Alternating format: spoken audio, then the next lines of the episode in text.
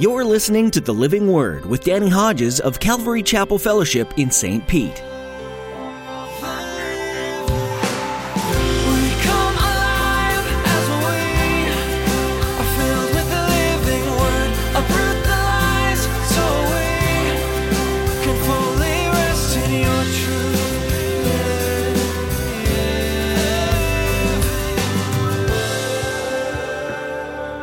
Nahum chapter 1, verse 2 The Lord is a jealous and avenging God. The Lord takes vengeance and is filled with wrath. The Lord takes vengeance on his foes, maintains his wrath against his enemies.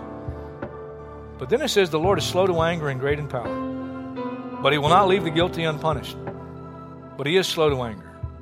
And the message in Nahum, same thing. Two sides. One is, if you don't repent, you're headed for damnation. But if you do, if you do repent, glorious hope, glorious, glorious future.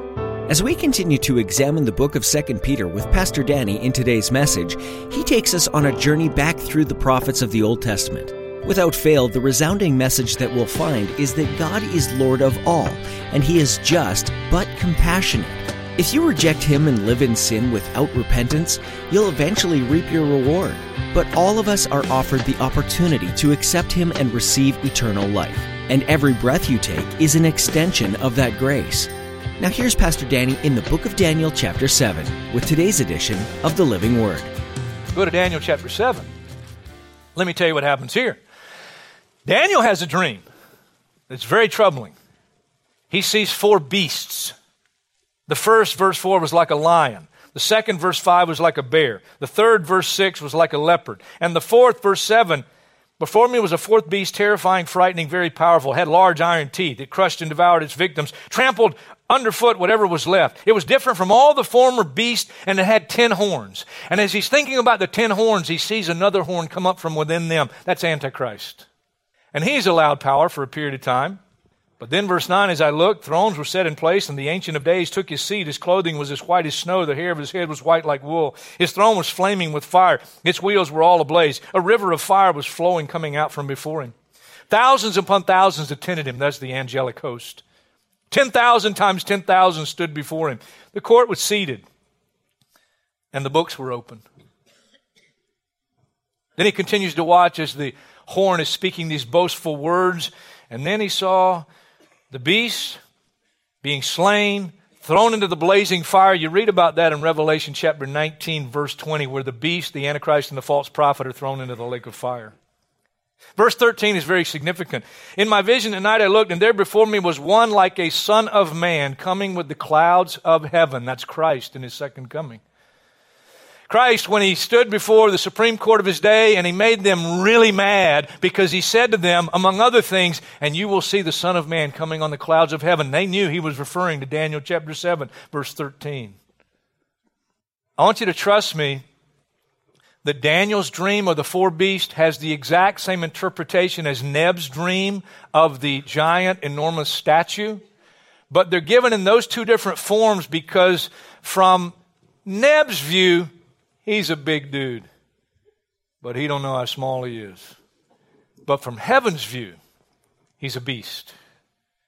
And all the godless kingdoms that don't acknowledge the God of heaven will one day fall, they will one day crumble. And the King of kings and Lord of lords will come, and he will set up his kingdom, and his reign and his rule will be endless, will be forever.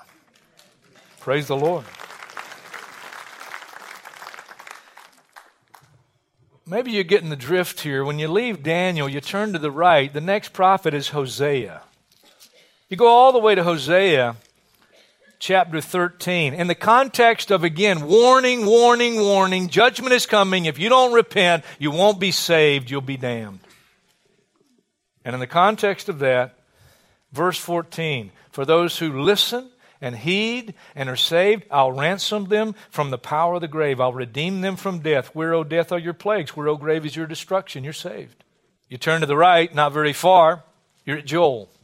The prophet Joel, chapter 2, verse 1 Blow the trumpet in Zion, sound the alarm on my holy hill. Let all who live in the land tremble, for the day of the Lord is coming. It is close at hand. A day of darkness and gloom, a day of clouds and blackness, like dawn spreading across the mountains. A large and mighty army comes, such as never was of old, nor ever will be in the ages to come. Before them, fire devours, behind them, a flame blazes.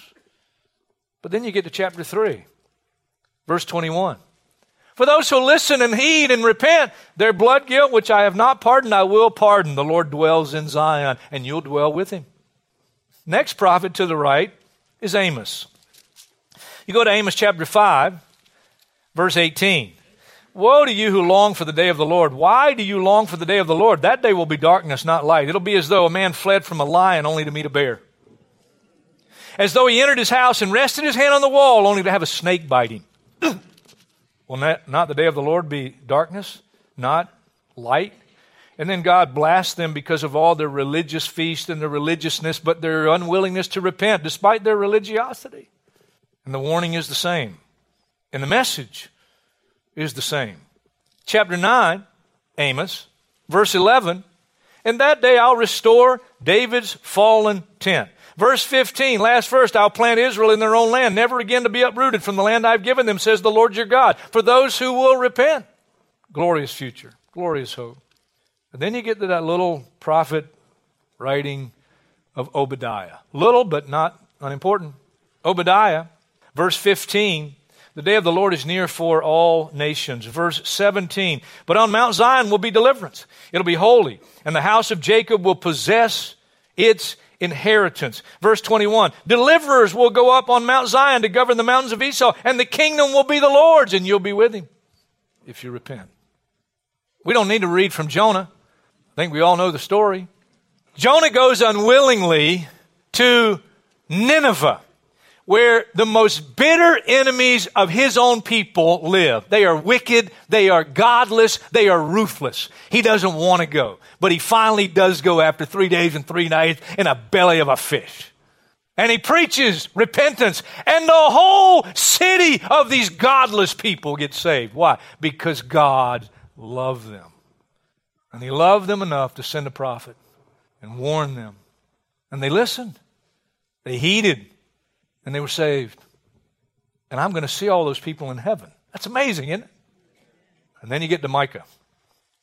Micah chapter 1, verse 3 Look, the Lord is coming from his dwelling place. He comes down and treads the high places of the earth. The mountains melt beneath him. The valleys split apart like wax before the fire, like water rushing down a slope. All this is because of Jacob's transgression, because of the sins of the house of Israel. Say, same message. Hey, Your sin is going to bring the judgment of God, but if you will repent, God will forgive. God will save. Micah chapter 4, verse 1 In the last days, the mountain of the Lord's temple will be established as chief among the mountains. It'll be raised above the hills. We read that in Isaiah. Goes on to say the very same thing. Settle disputes for strong nations, beat their swords into plowshares, their spears into pruning hooks. Nation will not take up sword against nation, nor will they train for war any more. What a great message. What a great hope. You turn to the right from Nahum, our next prophetic stop, or I'm sorry, from Micah, is Nahum.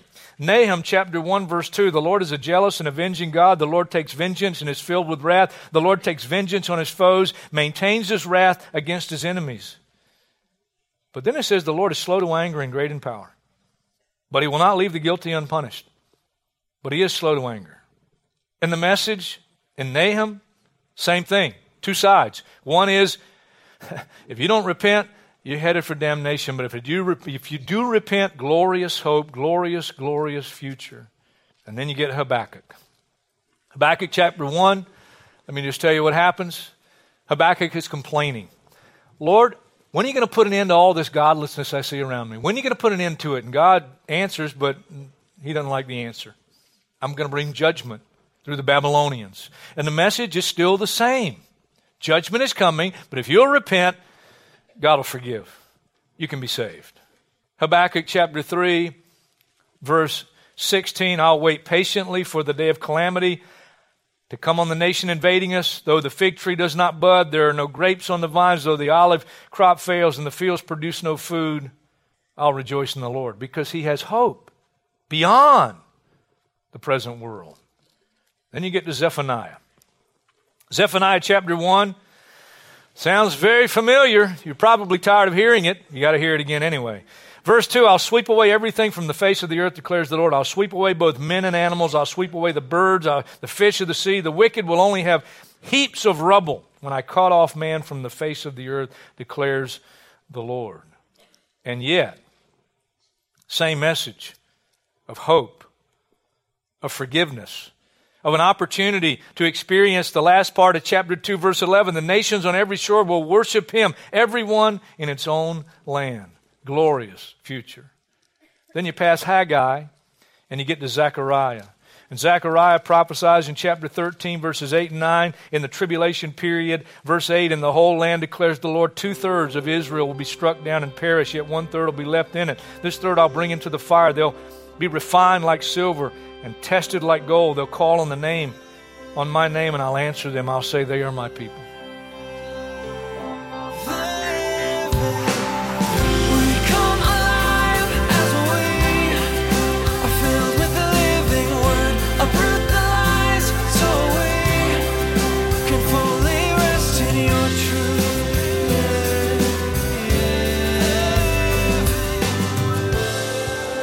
Of 2 Peter teaches how easy it is to get sidetracked from your focus on God, even in the safe setting of a church. Believers can begin to fight amongst themselves about things that just don't matter, but it can divide the body of Christ.